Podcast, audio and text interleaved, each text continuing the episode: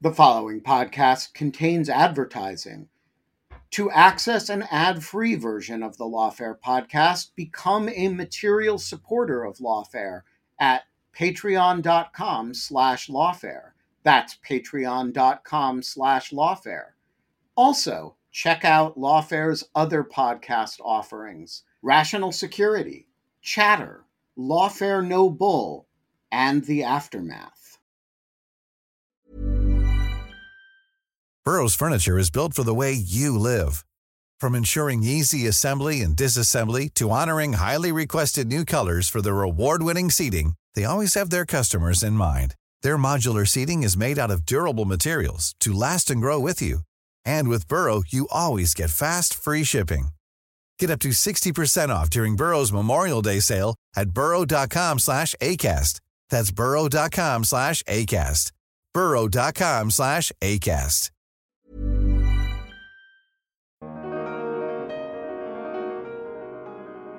How is a judge going to say there's no appearance of impropriety here with all that hanging in the air on such an important case? So to me, I, I think that if there's a tie or if it's close, you err on the side of disqualification because of the importance of the case and because of the downside risk later that more evidence might come out to rebut what came out at this hearing.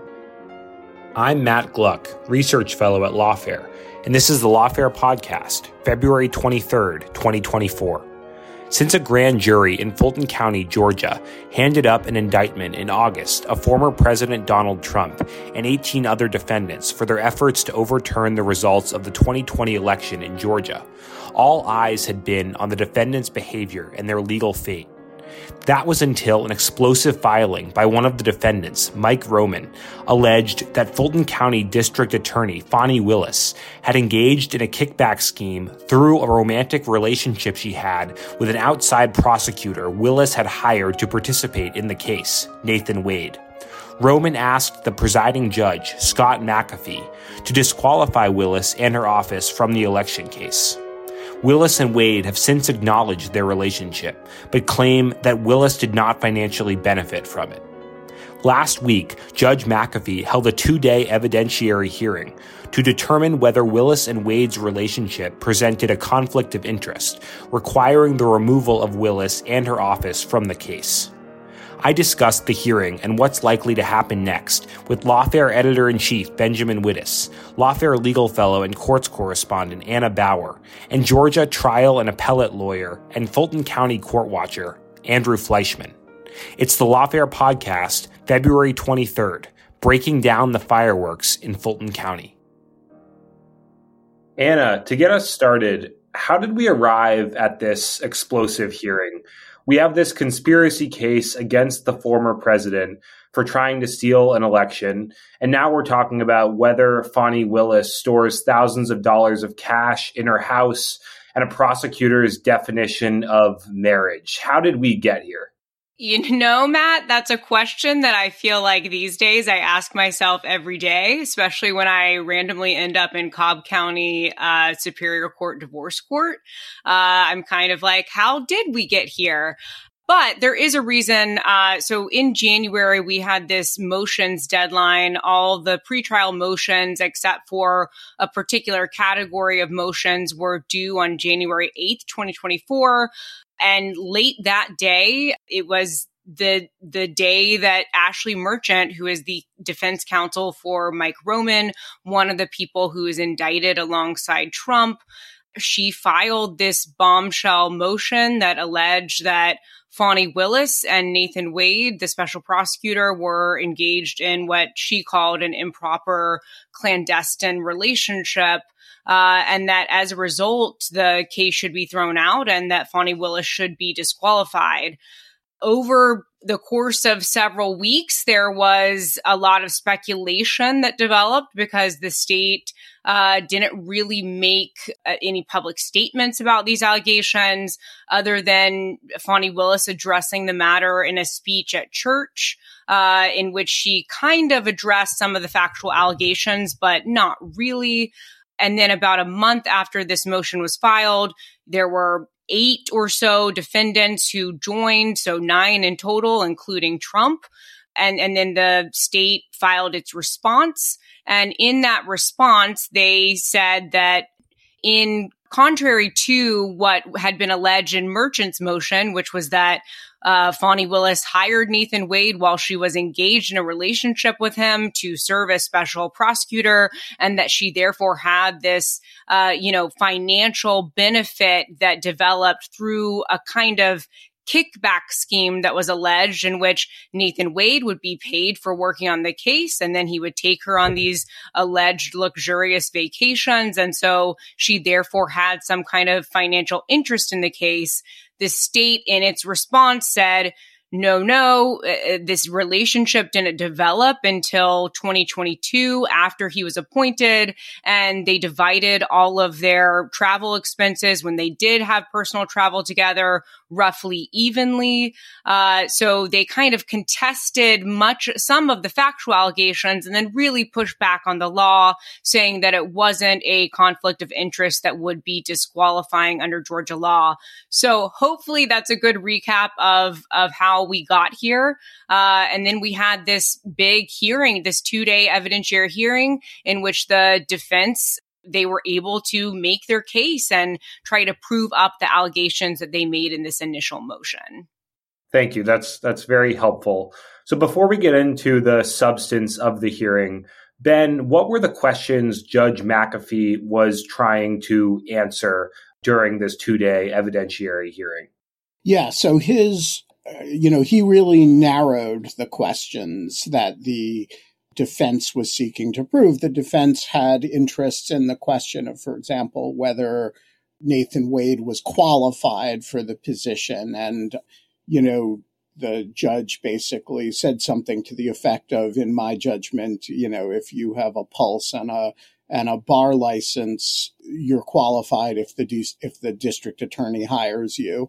He also restricted a lot of other material. And he focused really on three questions. The first was conceded, which is, uh, was there a romantic or, or, uh, you know, some kind of intimate relationship? The second is, when did it start? And the reason that's important, uh, and actually also, it turns out there's some importance to the question of when did it end but the parameters of the relationship time wise turn out to matter because it's a bit of a different picture if you hire your boyfriend uh, who's then kicking back money to you. That really does begin to look like a kickback scheme.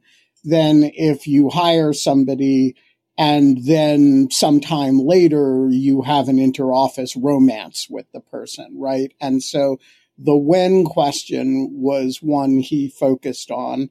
And the third question is the question of financial entanglement. Is there a financial relationship such as would give rise to a conflict of interest? Or uh, he said, and he has not retracted this, although it does not appear to be the uh, language of the legal standard, an appearance of impropriety. And so uh, those seem to be the major questions that he focused on.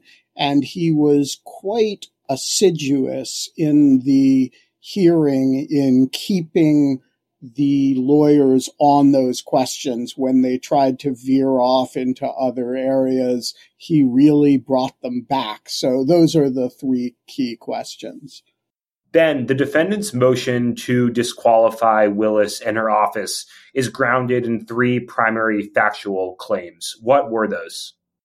Yeah, so first of all, it's important to say what's left of the motion because as as I said before, the defendant makes uh, Roman makes all kinds of claims about Wade's qualifications and that sort of thing that McAfee seems uninterested in. But what's left is uh, the following three points of dispute that McAfee agrees with uh, Mike Roman uh, and his lawyer Ashley Merchant could, if true, give rise to a conflict. So the first is that the relationship didn't start when Nathan Wade says it started, uh, which is in 2022 in his affidavit, but in fact started back in 2019 when around the time that the two met uh, at a conference when they were uh, municipal court judges. So, in other words, that Nathan Wade and Fani Willis's office, uh, who advanced this uh, motion, are lying about when the uh, romantic relationship began.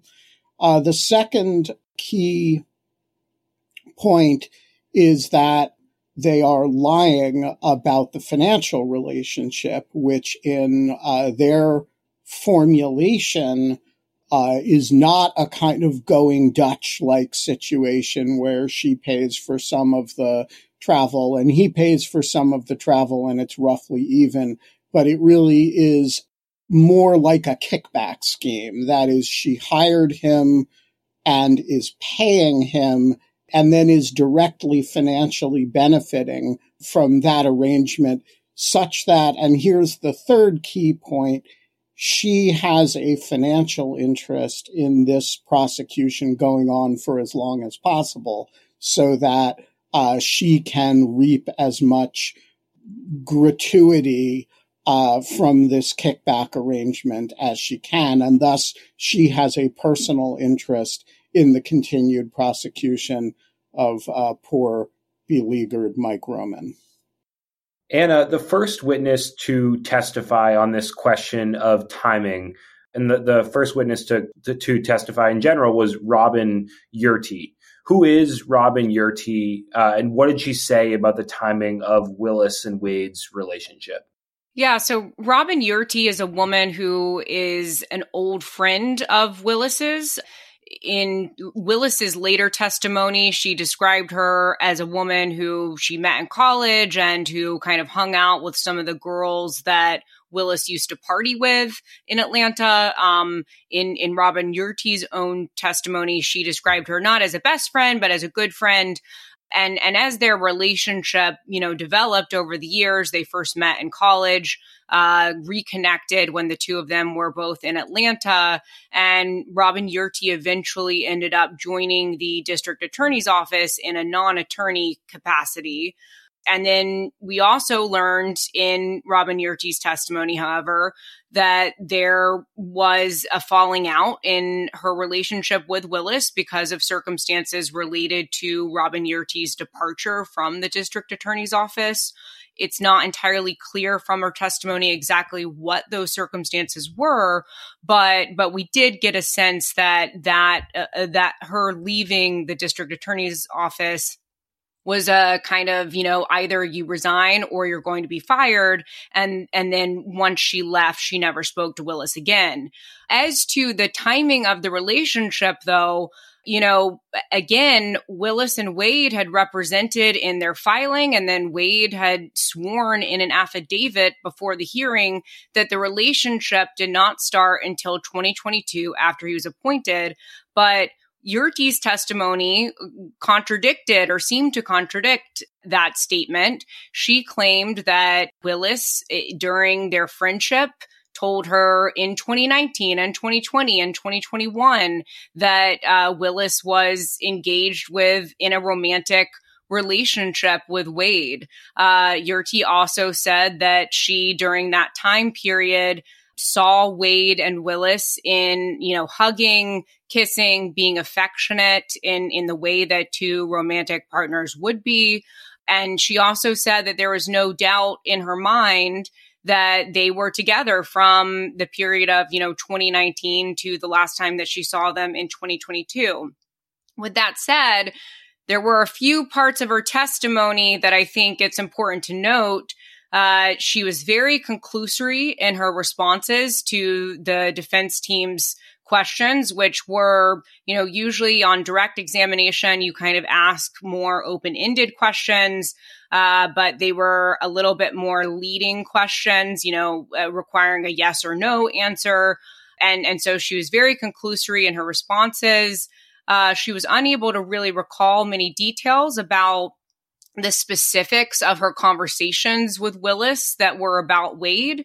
Uh, she couldn't, you know, describe when they occurred exactly or kind of what the circumstances were or where they were or the you know any of the details of these conversations that she said they had and then i think one of the most uh, strange uh, moments in her testimony is when steve sadow trump's attorney asked her so ma'am can you know you testified that Willis told you these things about her romantic relationship with Wade. Is it such that these conversations were, you know, just an ongoing kind of conversation through the years between two good friends? And, then she kind of inexplicably replied, I don't remember, even though just minutes earlier she had testified that Willis told her multiple times over the years that she had been engaged in a romantic relationship with Wade.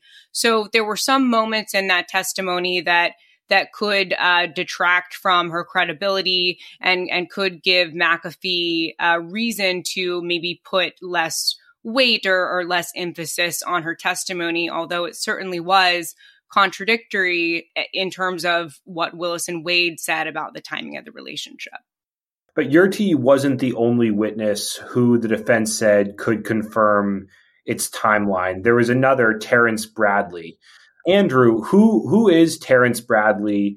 What did he testify to, or perhaps more importantly, what did he not say? Well, Terrence Bradley is a Cobb County attorney who was longtime friends with both Ashley Merchant and the law partner of Nathan Wade. And he claimed everything he knew was privileged. That was a huge part of what he talked about. Um, it was actually a frustrating part of the proceeding because nobody made an offer of proof, like, hey, here's what he would say. Judge, I now need to just let you decide whether or not it's privileged. And the, the state didn't really meet its burden of establishing privilege.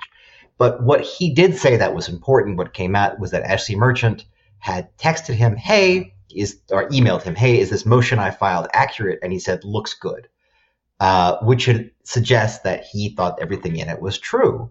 And the state's privilege objection there is really interesting, right? Because something is only privileged if it is something from the client to the attorney in the course of the attorney client relationship. So if he said that because Nathan Wade told him in the course of that, hey, we were dating before 2022, I think that creates big optics problems for the state that are really interesting. Ben, do you view that potential implied conclusion uh, in the same way as Andrew, or uh, do you think it's perhaps less persuasive?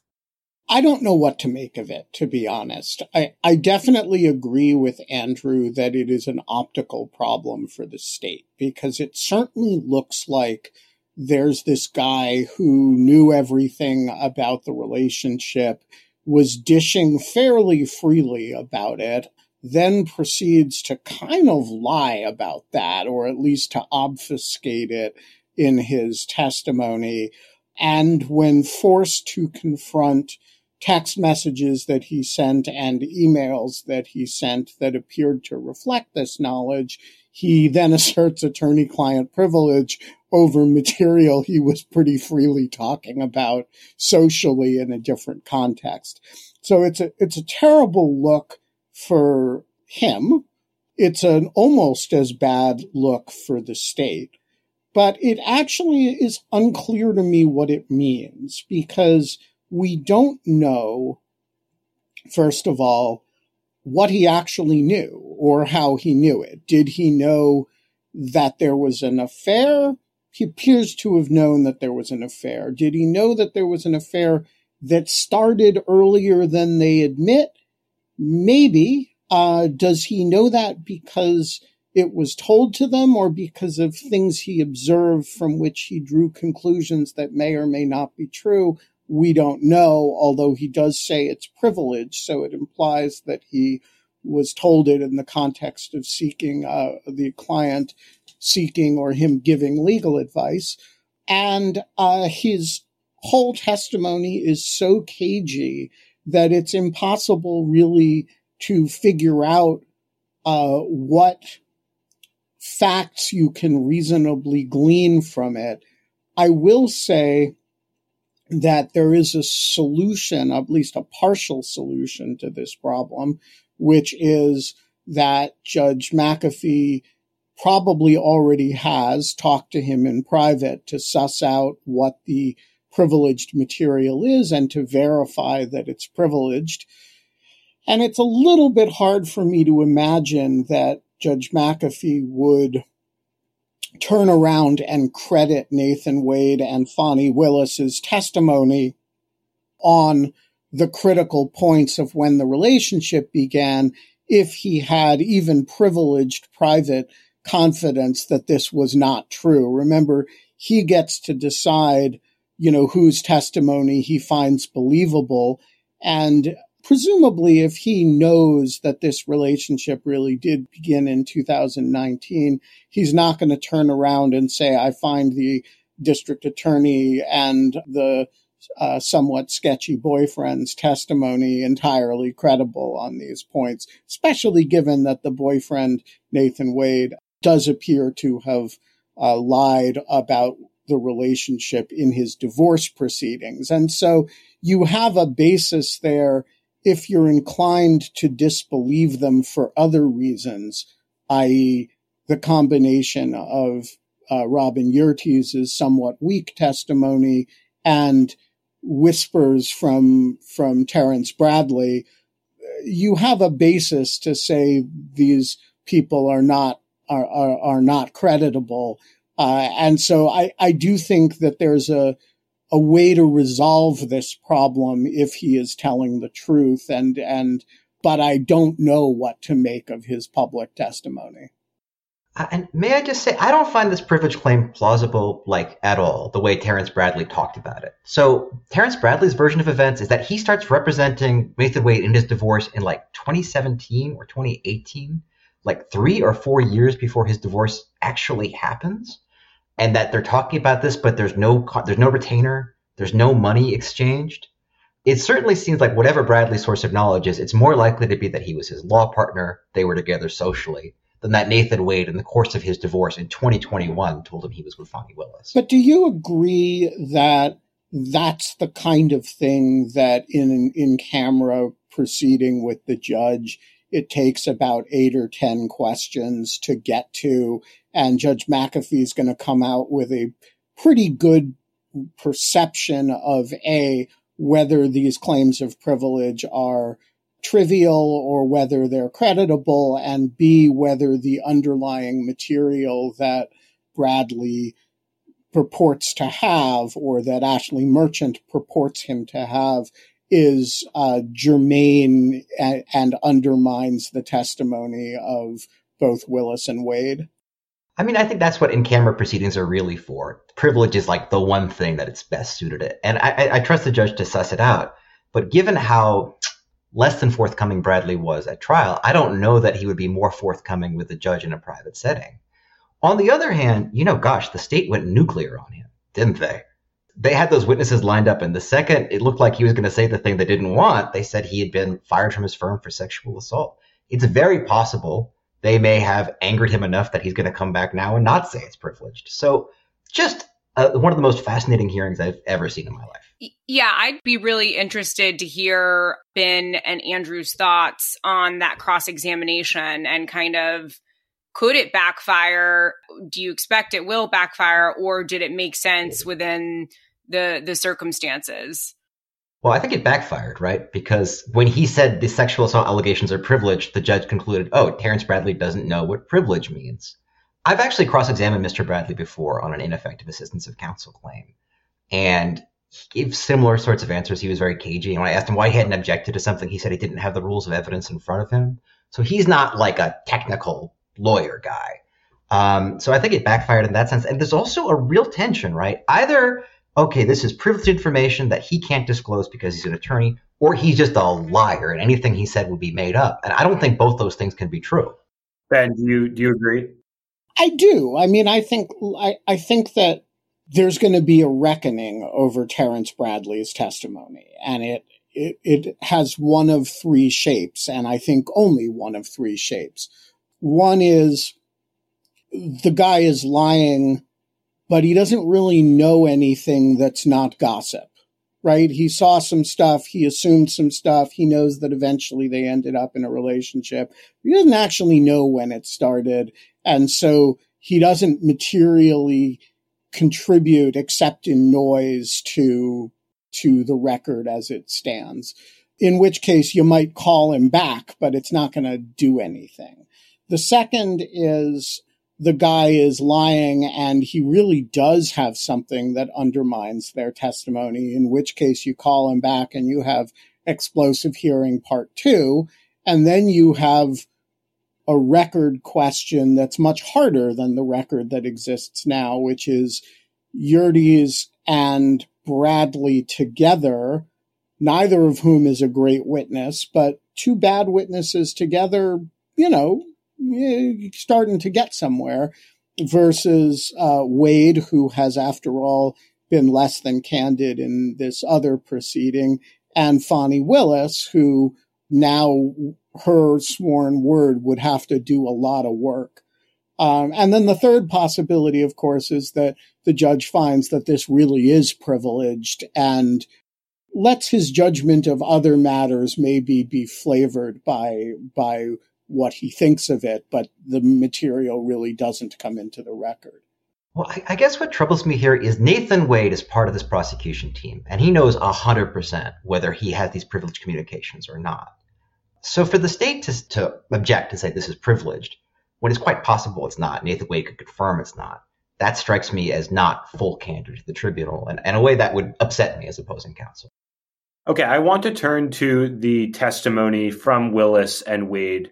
Uh, so, Anna, how did District Attorney Fani Willis and Nathan Wade describe the timeline of their relationship? Right. So Nathan Wade and, and Fani Willis both described the timing of their relationship very similarly. They both said that it started sometime in early 2022. So Nathan Wade was appointed as special prosecutor in November of 2021. So this would have been a few months after he was appointed. Uh, but they they did say, you know, that they had met at a judicial conference back in 2019. Uh, they were to begin with professional acquaintances and professional friends, and then you know they both kind of described over time uh, a friendship friendship that grew, grew closer, both in a professional and just, you know, friends capacity. They, uh, Nathan Wade testified that in 2020 he got a cancer diagnosis, and and so at that time he was not in a position to be dating anyone, but he did, you know, begin to speak with Fani Willis more frequently during 2020 and 2021, and then of course after he was appointed, it was then that Willis and Wade said, you know, a few months later, they began their romantic relationship. Uh, they also was, and Willis in particular, uh, they both had a very similar timeline as to the end of the relationship. Wade described it as the summer of 2023. Willis said Wade would probably say it was June or July of 2023 because he's a man and that's when the physical aspect of their relationship ended.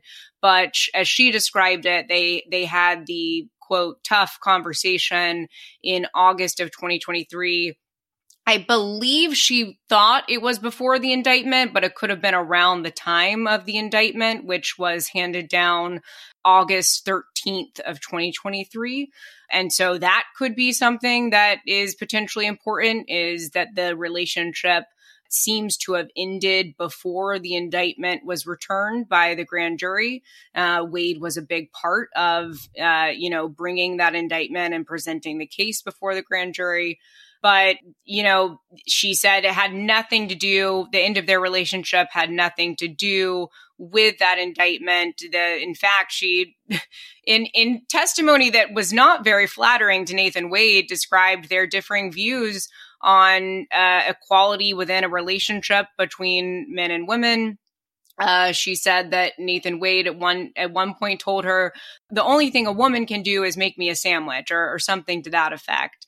Uh, so uh, we we got a lot of details on the timing of their relationship, and some of that seemed to be corroborated by the testimony of Willis's father, who took the stand and said that in 2019 and 2020, when the defense alleges that Willis and Wade were in a relationship Willis, uh, in fact, had a boyfriend who was a, a disc jockey that they nicknamed, I think, Deuce.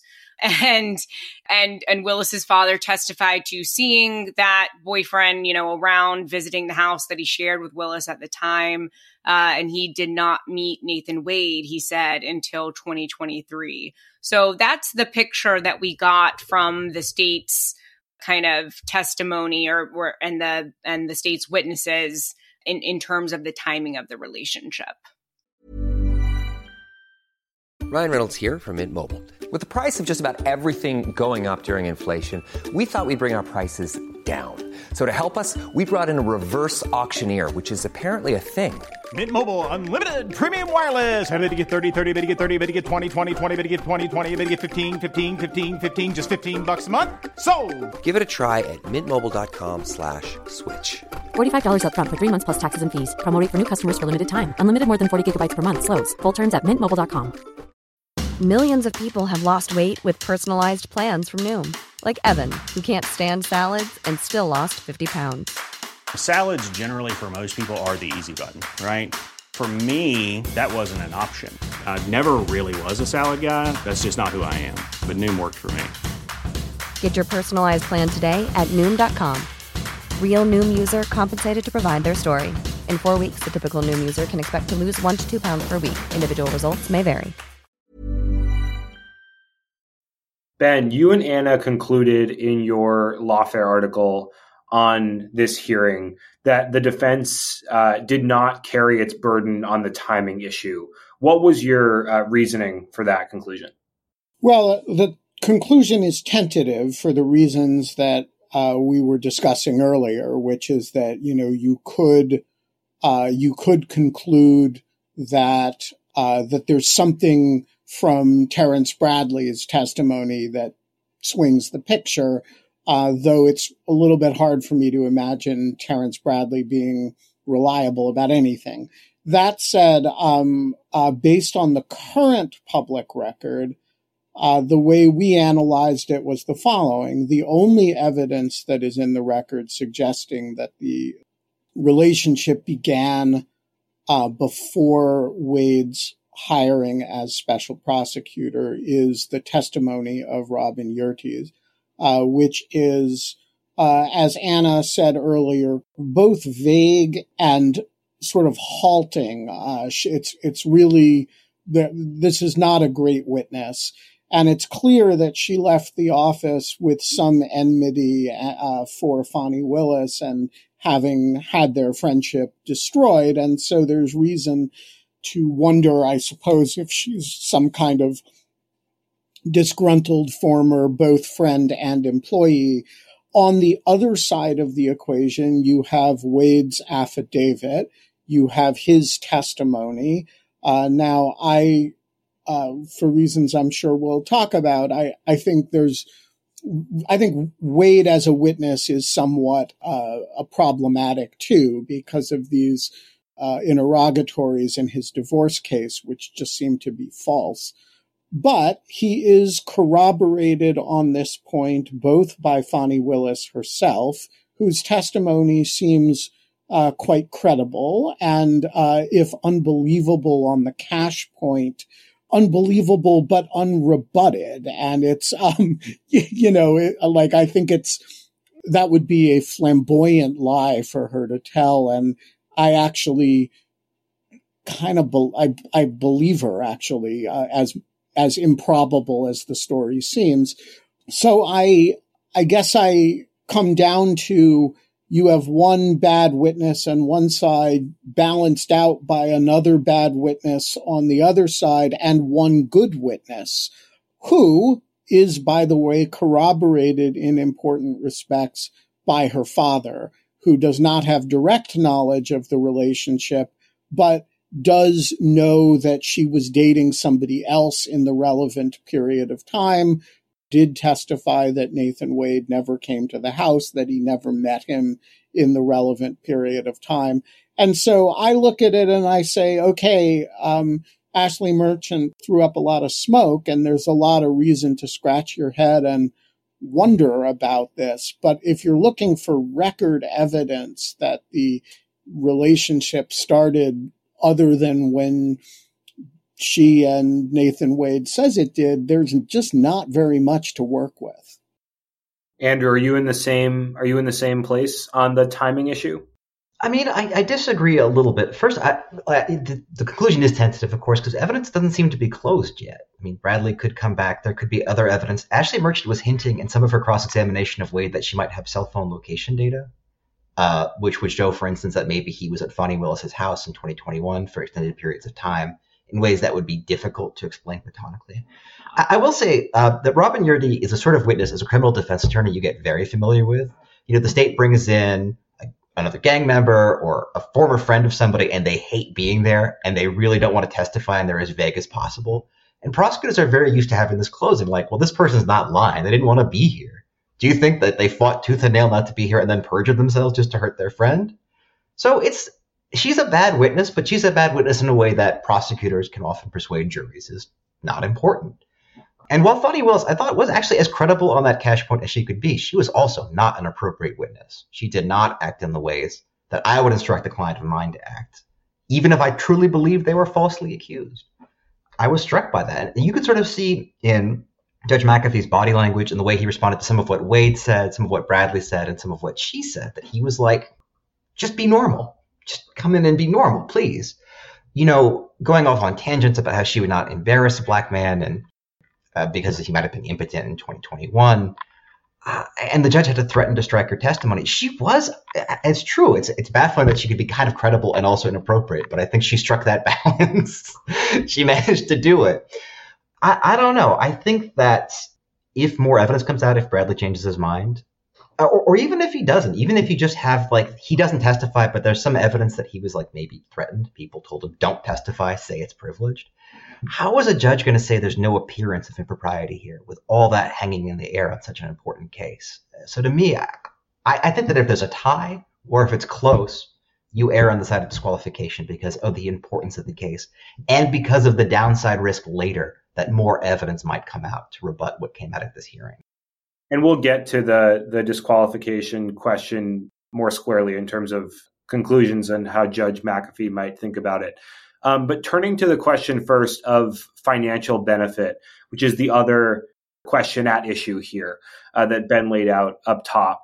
Andrew, what do you view as the the key question in the in terms of the financial benefits that were purportedly flowing to uh, Willis and Wade? I'm not honestly sure that we have a clear question laid out in Georgia law that lets me know what's important and what's not. What I can say looking at federal rules is that if you are a federal prosecutor, you cannot take a case if someone with whom you have a strong personal relationship has a financial stake in the case. I would say the argument that Fani benefited financially is not that strong, but the argument that Wade benefited financially is pretty strong. Uh, he certainly secured a huge amount of money. He certainly has very suspicious billing. People focused a lot on the 24 hours thing, and Wade explained that by saying that's the date I finished. But what really struck me in the billing is there's one eight hour period where he said he just read case summaries. And to me, the point of summarizing the case is that it doesn't take eight hours to read. There's not that many cases to read. It was such a vague response that some Georgia ethics folks have said it's like the worst billing they've ever seen. So you see this financial benefit, the sort of shady financial stuff, and she's helping someone she has a close relationship with. That's the conflict. I don't think they established that she financially benefited a serious way. Anna, could you lay out some of the details uh, of Willis and Wade testimony on the financial issue? Yeah, of course. So, uh, on the financial issue, I think that one of the things that was going to be very important here is for the defense team to really show that Willis had some kind of incidental benefit, at least from these vacations that she, it was alleged that uh, Wade took her on. You know, there were these travel receipts that showed that Wade had booked cruises and and and flights for them, and potentially paid for uh, hotels or or that sort of thing. And I think that the total amount of all of that had uh, went to a figure over like thirteen thousand dollars in in total between you know for the both of them. And so it was going to be this question of who is right here about whether they split those expenses evenly. And so there's not really much of a financial benefit or a kind of self dealing kickback scheme. Or is it going to be the case that, you know, this, the defense could prove that that it wasn't split evenly and that Willis did have some kind of financial benefit. And on that point, Willis and Wade both testified that uh, she reimbursed him in cash. Uh, she, Willis was able to, again, this sounded quite unbelievable when Wade testified to it. It even caused one of the defendants who was in the courtroom that day, David Schaefer, to laugh very loudly, uh, so loudly that uh, Judge McAfee uh, told him that he would be kicked out of court if he did it again. But so this claim about the cash reimbursement it was going it was very important. It seemed quite unbelievable. Then Willis got on the stand and she very I, I think convincingly was able to explain some of the context, which is was that Wade is a guy who ha- likes to travel, has a travel agent who does bookings for him. So what he would do is call up his travel agent, have them book these vacations, and then w- Willis paid him back in cash. And as she explained it, you know, her father growing up had always told her that a woman needs to have six months of cash stored up. Uh, she kind of gave some context on the the cultural and kind of familial background as to why she often kept cash. Of course, she was not able to really explain, you know, it was this deposit or, or, excuse me, this withdrawal that I got my cash from. But it was the kind of thing where she said over a period of months, you know, she'd go to Publix to buy her groceries and she'd get cash back and just kind of keep things uh, in her house of of that that was enough cash for her to pay pay people back for things that maybe she owed them. And she was also able to describe specific details or circumstances in which she did pay Wade back for these trips. So, for example, she said that on a trip to Belize, she, you know, actually gave him the money while they were in Belize. She said that when they uh, went on a trip to California, she covered some of the expenses by paying in cash for a wine tour. And subsequently, and this is not in evidence, but CNN has reported that uh, one of the employees at the winery that they went to does recall Willis paying in cash on that trip. Uh, so that is a kind of, you know, a, a summary of what we learned about these cash reimbursements. It was corroborated by Willis's father, who, like Willis, described, you know, telling his daughter to keep cash around. So I, I think that, and, and again, this was something that testimony was not rebutted in any sense by the defense. So that's important. Although they did seem to raise points about, you know, just how implausible it is that, that Willis, you know, kept this cash around, but it seems to be that she was able to convincingly provide testimony that explained, you know, why that was. So that's that's what we got on the financial benefit. And to Andrew's point, I will say that uh, you know, it is true that Wade made a lot of money from this case, but that is just the nature, I think, of how the special prosecutors work in Georgia. So you know, they bill by the hour. Um, and so unless you have a different uh, financial compensation structure for special prosecutors who, you know, our outside counsel that bill by the hour that our contract, the state contracts with, I'm not sure how you really get around the the idea that you know this is just how special prosecutors are compensated anyway um, unless you can show that the Willis made different decisions in order to give Wade more money for this particular case. So that's that's hopefully a good summary of of what's going on with the cash and Willis and Wade's testimony. Andrew, would you like to jump in here? Yeah, you know, the one thing that's always struck me about this, about financial benefit, you know, my wife and I, we split costs. We're financially intermingled.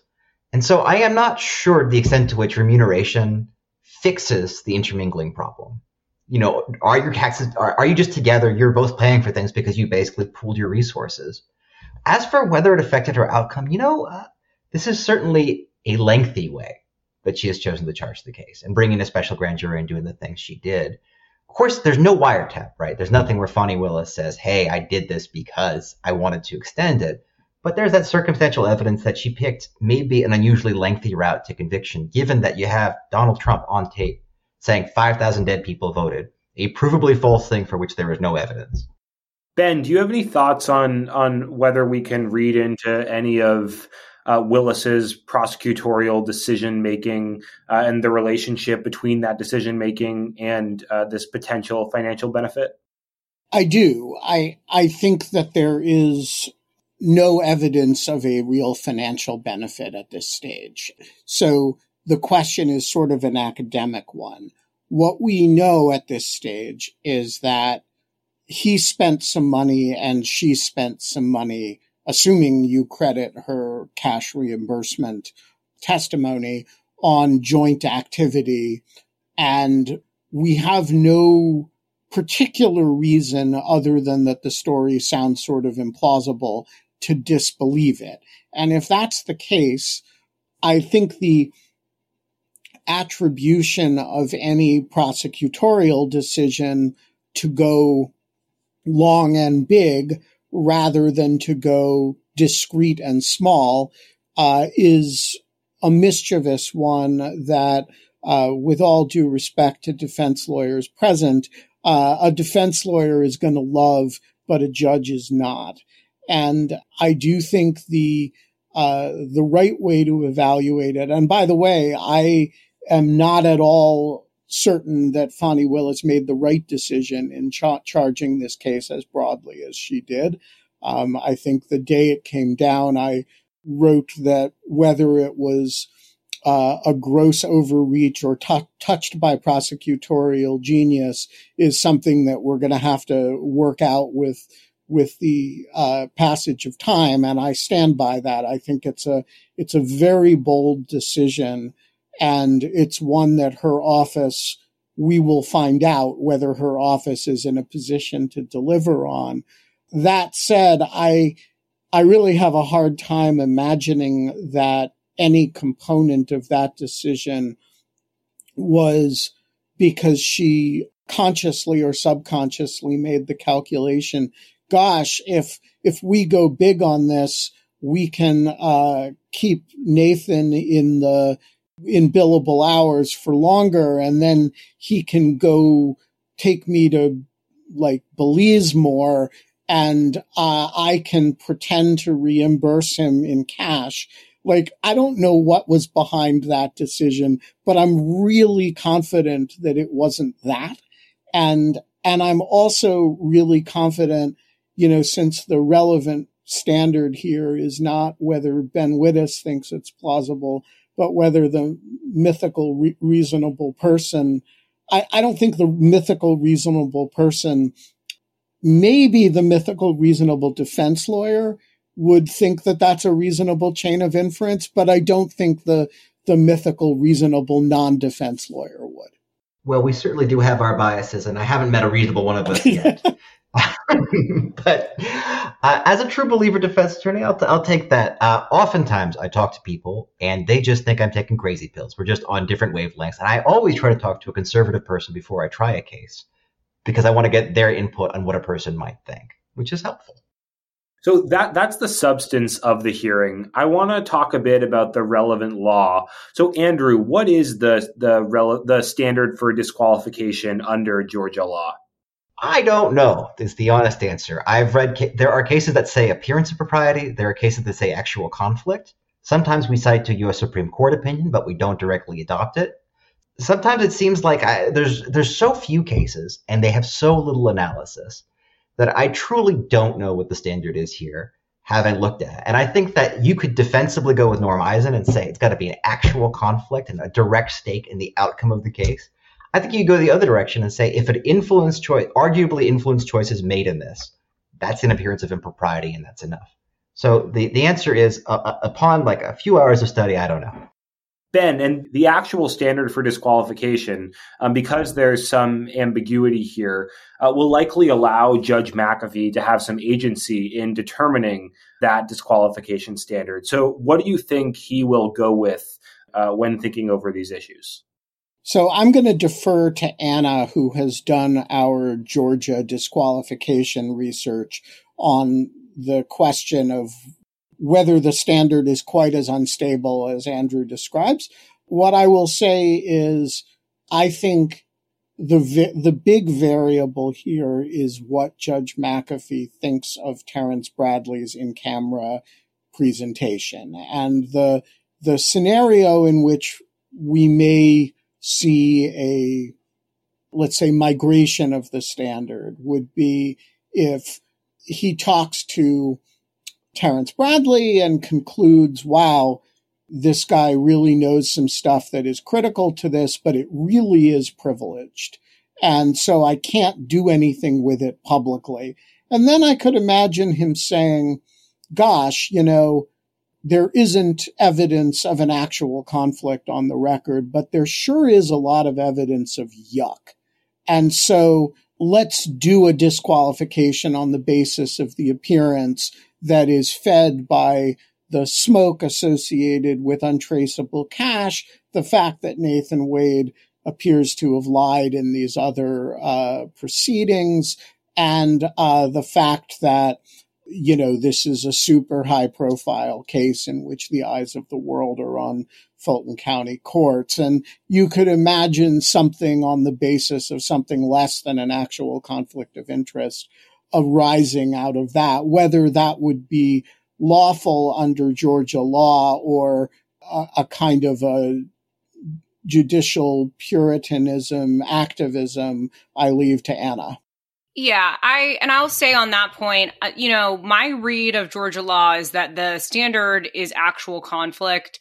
Uh, Georgia courts have said in in previous cases that the standard for disqualification of an elected district attorney is actual conflict. That means it has to be something, a conflict of interest that's more than just theoretical or speculative. You know, you have to show some kind of real, palpable uh, financial benefit or or something some kind of you know personal interest in the case that would actually give you a real tangible conflict of interest it is true that there is some language in some cases where they talk about the appearance of impropriety.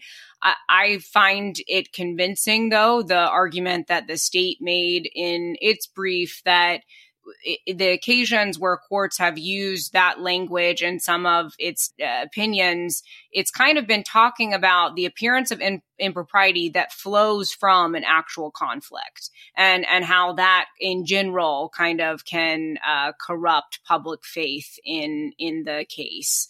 Um, so it's not necessarily that they're saying it's enough to have a, an appearance of impropriety. They're talking more generally about how conflicts of interest that are real and palpable give rise to appearances of impropriety within the mind of the public. However, I will also say that we had this debate already in, uh, you know, last year, or excuse me, and I believe it was 2022 now, because this case has been going on for so long. In 2022, there was already an effort to disqualify Fani Willis from the case that folks might remember related to Georgia's now Lieutenant Governor Burt Jones, who was a subject of her investigation when she had a special purpose grand jury and he sought to disqualify her because she held a fundraiser for his political opponent at the time. And in the decision that Judge McBurney handed down, in which he did disqualify Willis from investigating Burt Jones, he, you know, had this footnote in which he says, uh, you know the the prosecuting attorneys council uh, submitted an amicus brief in which they argue that the standard is is actual actual conflict.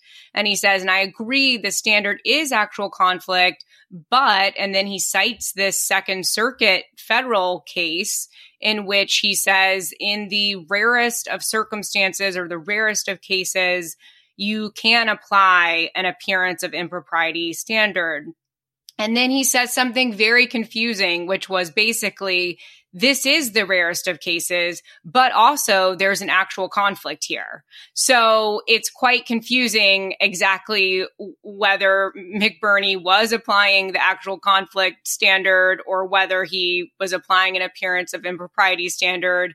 But it's possible that Judge McAfee could look to that footnote, not as binding precedent, but certainly as something potentially persuasive and say, we've already got this, you know, superior court decision in which uh, a judge has said this is one of those rare cases where you could apply an appearance of impropriety standard. So that's what I'm going to do. Uh, so hopefully that clears a few things up. But in my view, actual conflict is the standard. I think what's so interesting about that too is the state didn't seek cert to go appeal that and, you know, maybe clarify what the standard was. Now, I don't know what their thought process is, but Fulton County appeal stuff, I wonder why they appealed all the time. So it was interesting they made the strategic decision not to do that in this case. And I don't know what to make of it. Anna, do you think that the the defense, based on the timing and the financial uh, considerations, have uh, met or approached the threshold for disqualification as you see it, or did did uh, they not really come close? I, I don't think that they've met their burden, and Ben and I write this in our piece that uh, that where we analyze the evidence that we don't think that at this time they have met the standard of disqualification. I think that to do that, they either needed to show that the state had been lying about the timing of the relationship that itself, I don't think would generate a conflict of interest in the way that it was originally described in the motion but it certainly would be the kind of thing if the state had been lying about the timing of the relationship, then that is something that would provide a heavy presumption that there is an actual conflict of interest or even itself be independently disqualifying just because these are officers of the court. They have the power of the state behind them and, and should not be lying in uh, the context of any kind of, you know, under oath uh, proceeding, but especially the, in the context of the case that they are prosecuting. And then on the financial benefit part, I, I also don't think the state has, you know, shouldered its burden uh, for the reasons that we kind of went through about finding Willis's testimony corroborated by her father pretty compelling in terms of, you know, the cash reimbursements. I'm also not even totally convinced that even if she didn't reimburse him for those vacations that that would necessarily itself show a financial benefit that is substantial enough to cause or give rise to a true conflict of interest. So I, I don't think at this time the state has shouldered its burden but eh, ben and i both write or, and and believe in this piece that we wrote that you know Terrence Bradley what happens in that in camera meeting with Judge McAfee could change the calculus a bit. So uh, I think that it depends on whether the evidence is going to be reopened, what happens in in that in camera session, and we would reevaluate our position based on you know what we learn from that. And I, Andrew, I want to get your take on this too. But before I do that, so there's this question of disqualification, and then and then there's the prudential question um, about whether Nathan Wade should be removed from the case. So could you could you describe that consideration and how it differs from the disqualification question? Well, disqualifying Fani Willis disqualifies the whole office, but is there a motion even in place to disqualify just Nathan Wade? I'm not sure that's even an option available to the judge. No, is there isn't, and and and and that's why we framed it in the piece as something that Fani Willis should do, or that Nathan Wade himself should do look, the problem, the, the, the, issue for Nathan Wade here, and I, I, I accept that he appears to have made a, a, a substantial contribution to the development of this case in the special purpose grand jury and in the investigative stage. But he is now on the record in his divorce proceeding I'm going to say this a little bit more baldly than we did in the piece, flatly lying in response to two or more interrogatories. And, um, and they concern the relationship with Fani Willis that is at issue in, in this part of the case.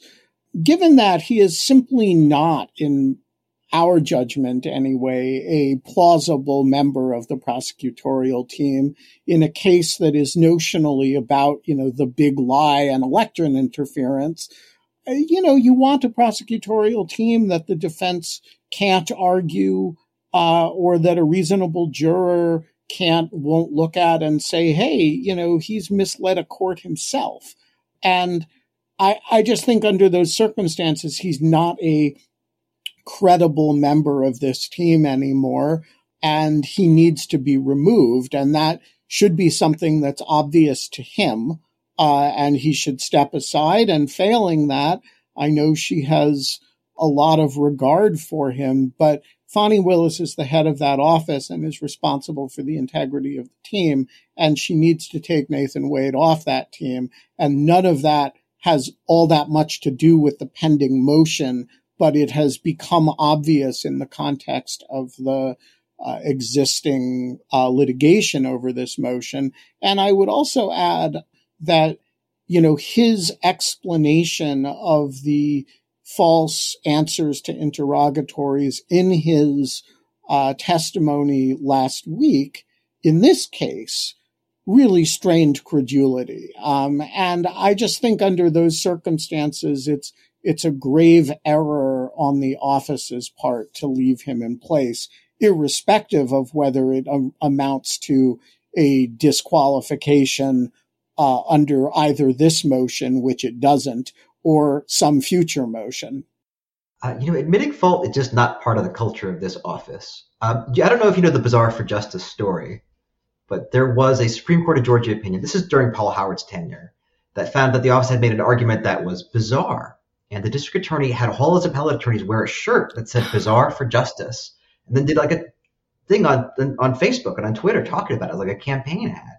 And I'm not saying that Fani Willis is the same person, but has sort of that same attitude that her office is right and no one's going to tell them what to do. That makes it.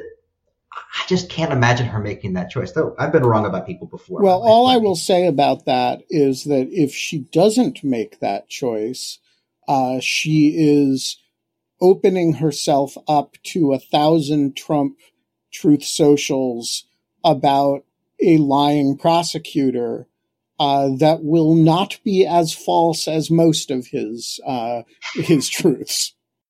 And, but to that end, I mean, I I what I can see, however, is even if maybe she realizes that this is a uh, something she needs to deal with at some point, there is a question of timing because I wonder if maybe one of the issues with or things being discussed within that office is you know, if Nathan Wade is removed from the case or, you know, if, if she fires him um, or accepts a resignation, it kind of implies that there was some kind of wrongdoing that relates to the relationship and the original allegations as opposed to you know what we're we're making the argument here about his credibility being damaged because of his testimony that was not credible regarding the interrogatory responses, right? So there's two separate issues, but she might be concerned by the perception